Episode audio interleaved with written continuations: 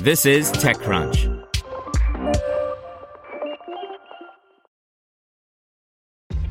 This episode is brought to you by ShipStation.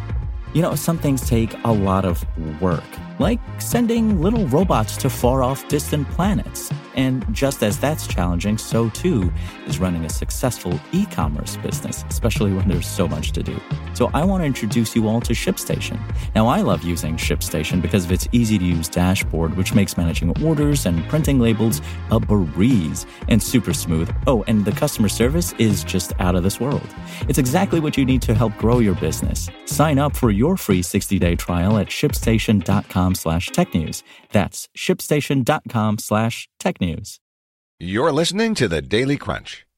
Two security researchers earned $60,000 for hacking an Amazon Echo.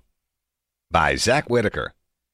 Two security researchers have been crowned the top hackers in this year's Pwn2Own hacking contest after developing and testing several high profile exploits, including an attack against an Amazon Echo. Amat Cama and Richard Zhu, who make up Team Fluoroacetate, scored $60,000 in bug bounties for their integer overflow exploit against the latest Amazon Echo Show 5, an Alexa powered smart display.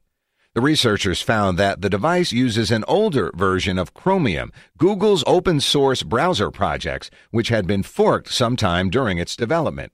The bug allowed them to take full control of the device if connected to a malicious Wi Fi hotspot, said Brian Gorenc, director of Trend Micro Zero Day Initiative, which put on the Pwn2Own contest.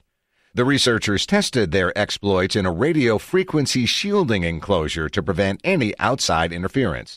This patch gap was a common factor in many of the IoT devices compromised during the contest, Gorenc told TechCrunch.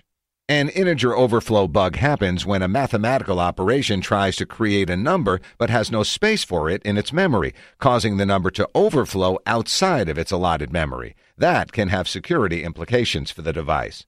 When reached, Amazon said it was, quote, investigating this research and will be taking appropriate steps to protect our devices based on our investigation, but didn't say what measures it would take to fix the vulnerabilities or when.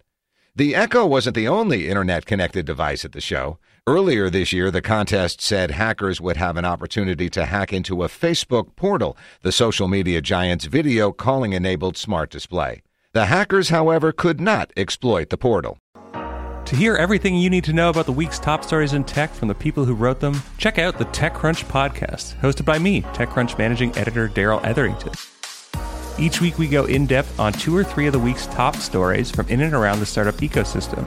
And I'll be joined by the TechCrunch experts who covered them. They tell us why the news is so important and what they think matters most to you, our listeners, whether you're just interested in tech or that's where you make your living. New episodes drop every Saturday morning, so be sure to subscribe to the TechCrunch podcast wherever you listen to podcasts.